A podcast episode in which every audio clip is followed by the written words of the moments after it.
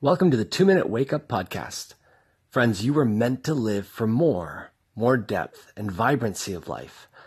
My name is John Warner, and today I hope you begin to wake up to who you were created to be.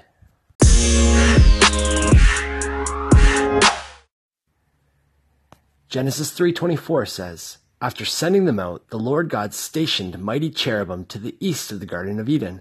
And he placed a flaming sword that flashed back and forth to guard the way to the tree of life.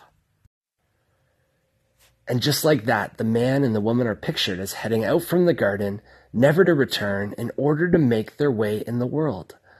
The past couple weeks on the podcast, I have touched on the perspective provided by the first couple chapters of the biblical narrative, perspectives that offer a framework on which we can build our identity. These chapters offer potential answers for some of the big questions of life. Now, with some quick hits. First, the source of everything is a moving, twisting, swirling dance of life and love out of a God who has always existed as a fellowship of three. All of this is not an accident. Second, from the beginning, God has been about bringing order from chaos. The chaos in our lives is not the end of the story.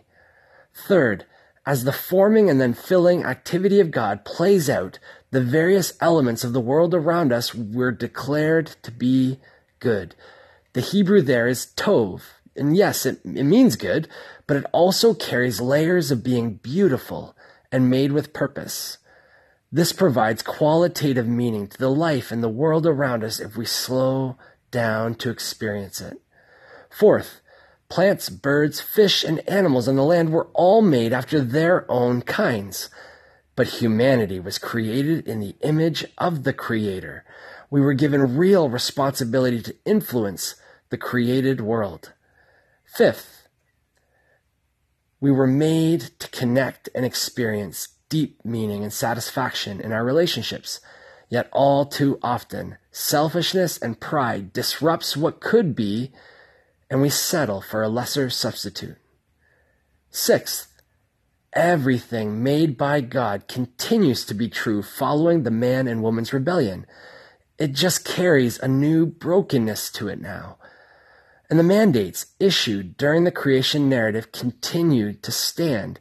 However, now there'll be pain and hardship at every step of accomplishing the goodness of God's intent. Friends, as you wake up to who you were created to be, may you consider these as possible planks in the framework of your life. View life and the world around you through the lens that they create. Respond accordingly and see what happens. Thanks for listening to the two minute wake up. I'm excited that you've given me your ear for these few minutes. Friends, please know that I do not take it for granted. I hope that our time together provides some perspective that helps you wake up to who you were created to be.